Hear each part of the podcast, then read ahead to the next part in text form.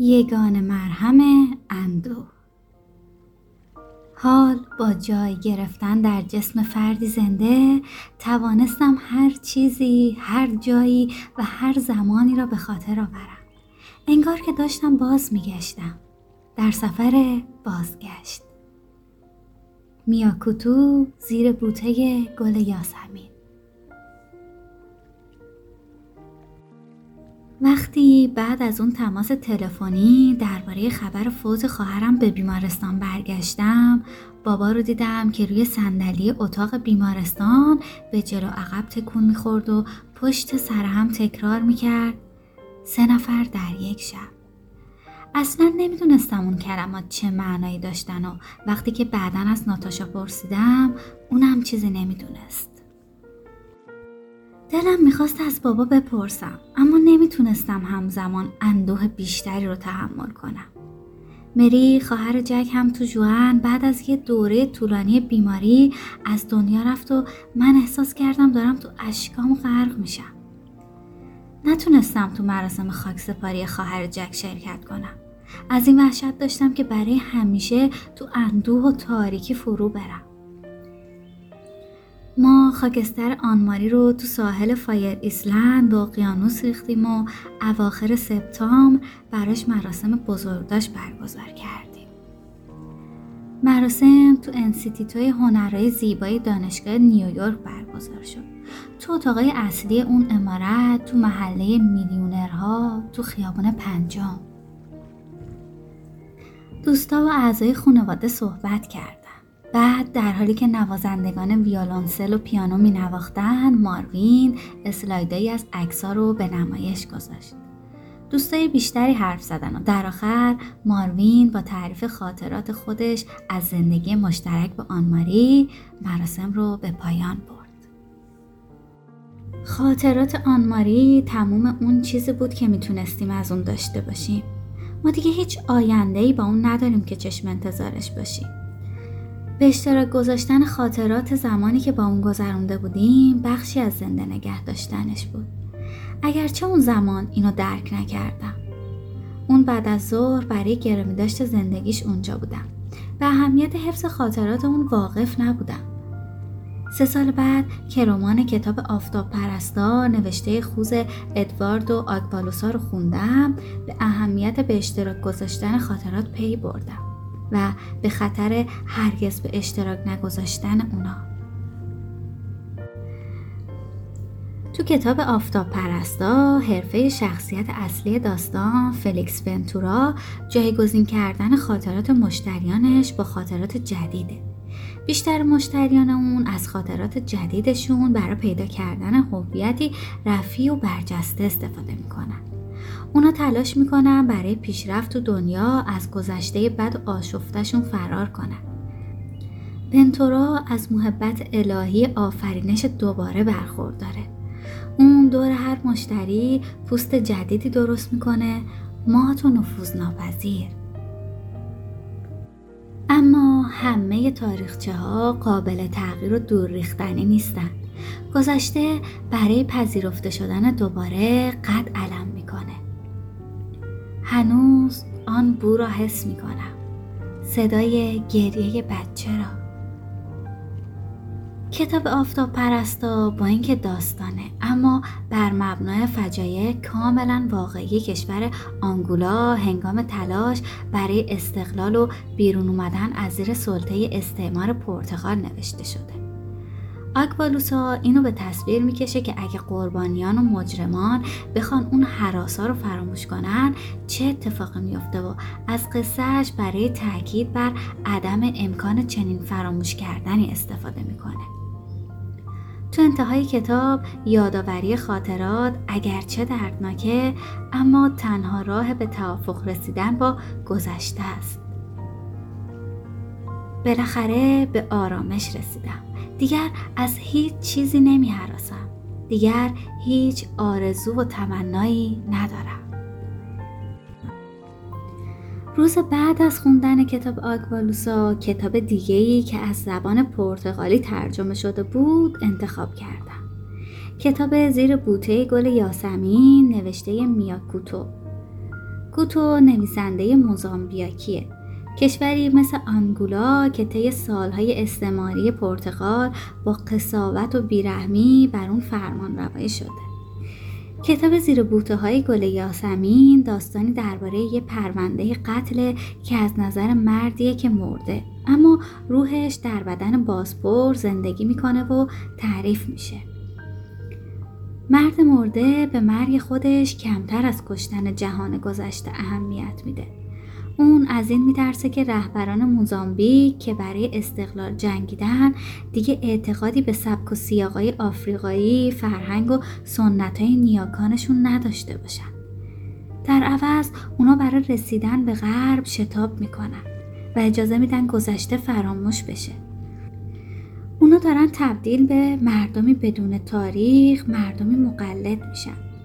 از طرف دیگه مرد مرده از طریق بدن بازپرس خاطرات رو باز میابه و از این موضوع خورسنده.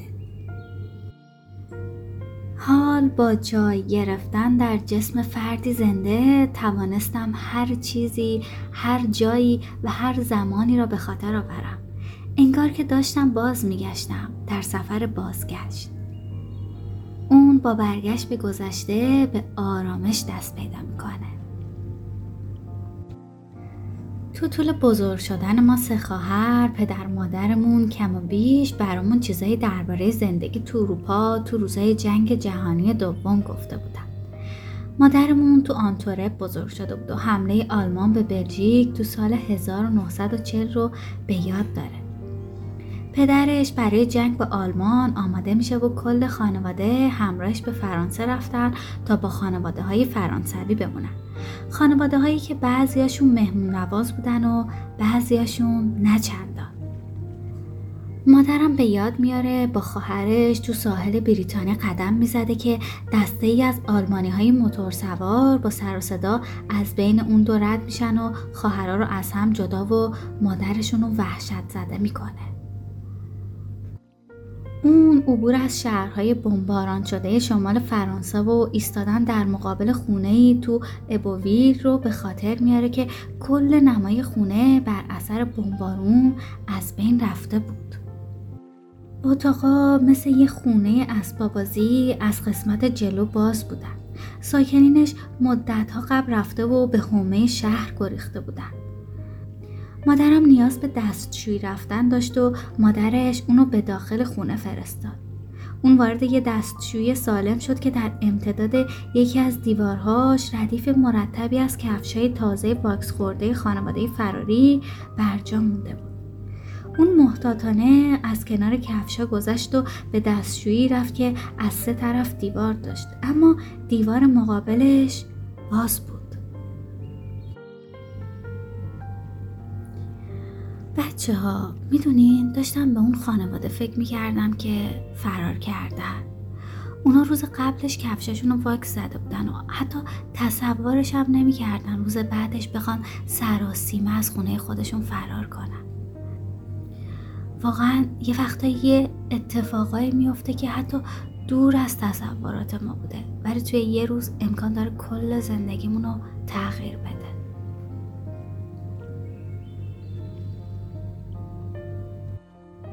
بلژیک تو مدت چند هفته تسلیم آلمان شد و خانواده به آنتورپ اشغال شده برگشتن. کمبود غذا و جیره بندی شدید شروع شد. تو شهر تخم مرغ پیدا نمی‌شد، نه کره و نه حتی کمی شکر. مادر بزرگم با پوره سیب زمینی و اصاره بادوم شیرینی مارزیپان درست کرد. شوربای جای دو سر بیشتر حاوی پوست جو بود تا خود جای دو سر. نون قهوه‌ای و ریش ریش بود و شیر از شدت رقیق شدن آبی رنگ شده بود. بیشتر شیر رو بچه خانواده دایم پیتر می‌خورد. اما از نظر مادرم اشکالی نداشت چون هیچ وقت تو غذا خوردن مشکل پسند نبود. اون هرگز به یاد نمیاره که تو طول جنگ و رسنه مونده باشه و از خوردن هر اونچه روی میز غذا بود راضی بود. و به ما گفت که تنها فرد خانوادهش بود که تو طول جنگ وزن اضافه کرد. سال 1942 گروه های متفقین شروع به بمباران بلژیک کردن و خاموشی ها برقرار شد. شبا کل شهر تو تاریکی فرو می‌رفت. همه پنجره ها پوشونده می‌شد و هیچ چراغی تو خیابونا روشن نبود. تو طول روز مامانم برای رفتن به مدرسهش 20 دقیقه پیاده روی می‌کرد. همیشه یه بسته که با نخی از گردنش آویزون بود به همراه داشت. بسته شامل یه دستمال گردن بود که دور یه سوت و دو حبه قند پیچیده شده بود. این کار برای این بود که اگه مادرم تو بمبارون زیر آوار سنگ و آجر زنده موند و گیر افتاد دستمال رو دور دهنش بذاره تا از ورود گرد و خاک جلوگیری کنه. حب قندها رو بمکه تا انرژیش رو حفظ کنه و با تمام توان تو سود بدمه تا نجات پیدا کنه. سرانجام مادرم همراه با خواهر و برادر و مادر بزرگش به روستا رفتن. اون به خاطر می آورد که تو کلاس درس روستا شپشای روی سر پسر جلویش رو میشمرد ما فهمیدیم با اینکه زندگی تو بلژیک تحت اشغال آلمان سخت بود اما نسبت به شرایط زندگی بابا آسونتر بود. زندگی تحت سلطه یه سری نیروی اشغالگر که همگیشون ستمگر بودن. سال 1939 آلمان به لهستان حمله کرد. بر اساس یه توافقنامه مخفیانه با روسیه لهستان تجزیه شد و روسیه زمام بلاروس رو در دست گرفت. دو سال بعد وقتی هیلتر توافقش رو با استالین برهم زد آلمان رو در نوردید و کنترل بلاروس رو در دست گرفت.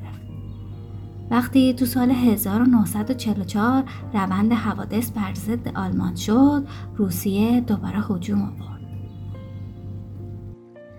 بابا پسری روستایی بود. پسر یک کشاورز تو خانواده با ده خواهر و برادر.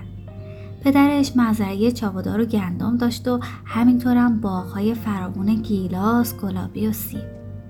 تو طول اولین زمستون اشغال شوروی که سرترین زمستون ثبت شده بود همه درختای میوه یخ زدن و خشک شدن.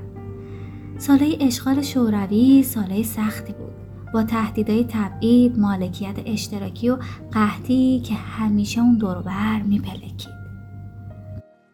بابا به مدرسه رفتن ادامه داد و تو این زمان از جانب نیروهای اتحاد جماهیر شوروی تعلیم می‌دید. کتابای درسیشون یه روز صبح از اونا گرفته شده بود چرا که معلما متوجه شدن اونا حاوی عکسای سیاستمدارا ژنرال ها و مارشالایی که توسط استالین اعدام و از تاریخ رسمی اتحاد جماهیر شوروی پاک شده بودن دانش آموزا روزای کمتری رو تو کلاس های درس میگذروندند و بیشتر روزها مشغول کارهای سخت حمل سنگ برای جاده ها و کشیدن الوار بودند. یادم میاد زمانی که خیلی کوچیک بودم بابا اغلب برام از روزی می‌گفت که برای اولین بار هواپیما دیده بود. اون روز یک شنبه زیبا در جوان 1941 بود. بابا روی سبزه ها دراز کشیده بود. به آسمون نگاه می‌کرد و مشغول خیال بافی بود. ناگهان صدای غرشی شنید. وقتی هواپیمای نقره‌ای با صدای گوشخراشی آسمون آبی رو در نوردید با ناباوری بلند شد و نشست. بزرگتر که شدم بابا برام توضیح داد که اون هواپیما یه هواپیمای آلمانی بود و در اون موقع آلمانا در حال حمله به بلاروس بودن. ارتش سرخ تلاش می‌کرد قبل از ورود آلمانا اونجا رو ترک کنه. یه افسر پیر ارتش سرخ یه ضرب المثل قدیمی روسی رو برای هشدار دادن به بابا براش نقل قول می‌کنه. گرگ تقاس های گوسفند را پس خواهد داد. ترس بابا این بود که دوباره بلاروسی ها گوسفند باشد. یه هفته بعد ارتش آلمان وارد روستا شد. گروهی از افسرهای آلمانی که سفر دوچرخه بودن جلوی مزرعه پدر بزرگم توقف کردن. یکی از دوچرخه نیاز به تعمیر داشت و اونا شنیده بودن که پدر بزرگم ابزار لازم برای تعمیر اون رو داره. پدرم یکی از معدود افراد روستای کوچیکش بود که می‌تونست آلمانی صحبت کنه و برای همین باباش اونو برای کمک به افسرها بیرون فرستاد. مشکل دوچرخه هرچی بود تعمیر شد و آلمانیا شروع کردن به وصل کردن قطعات دوچرخه. اما پیچای یکی از پدالا گم شده بود. افسرها برای پیدا کردن اون پیچا حیات و همه جا رو گشتن. بابا برای کمک به اونا همراهشون جستجو کرد اما پیچا پیدا شدنی نبودن. عاقبت افسرها بیخیال قضیه و سوار دوچرخهاشون شدن. همونطور که دور می شدن یکی از سربازا کج و کله می‌روند و تلاش می‌کرد با دوچرخه تک پدالیش دنبال بقیه بره. بعدا همون شب بابا پیچا رو تو جیب شلوارش پیدا کرد که اونا رو اونجا گذاشته و فراموش کرده بود. نمی‌دونست از اینکه خطر مجازات آلمانی ها از بیخی گوشش گذشته گریه کنه یا بخنده. هرچی بزرگتر شدیم و تو مدرسه و کتابا درباره جنگ بیشتر یاد گرفتیم سوالامون شروع شد شما کسی رو میشناختید که آلمانا اونو به اردوگاه کار اجباری فرستاده باشن؟ واقعا هیچ وقت تو بمبارون بودید؟ تا حالا آدم مرده دیدید؟ مامان هیچ وقت تو بمبارون نبود اما متفقین مدرسه ای رو حوالی آنتروپ تو سال 1943 بمبارون کرده بودن. هدف بمبارون یک کارخونه ماشین سازی بود که نیروی هوایی آلمان برای تعمیر هواپیماها از اون استفاده می‌کرد. اما متفقین نتونستن کارخونه رو درست هدف قرار بدن و در عوض مدرسه سنت روتگاردیس رو بمبارون کردن. بیشتر از دیویس بچه کشته شدن و فقط 18 نفر زنده موندن. نمی‌دونستم اون بچه ها بسته های کوچیک دستمال دور گردنشون بسته بودن یا نه.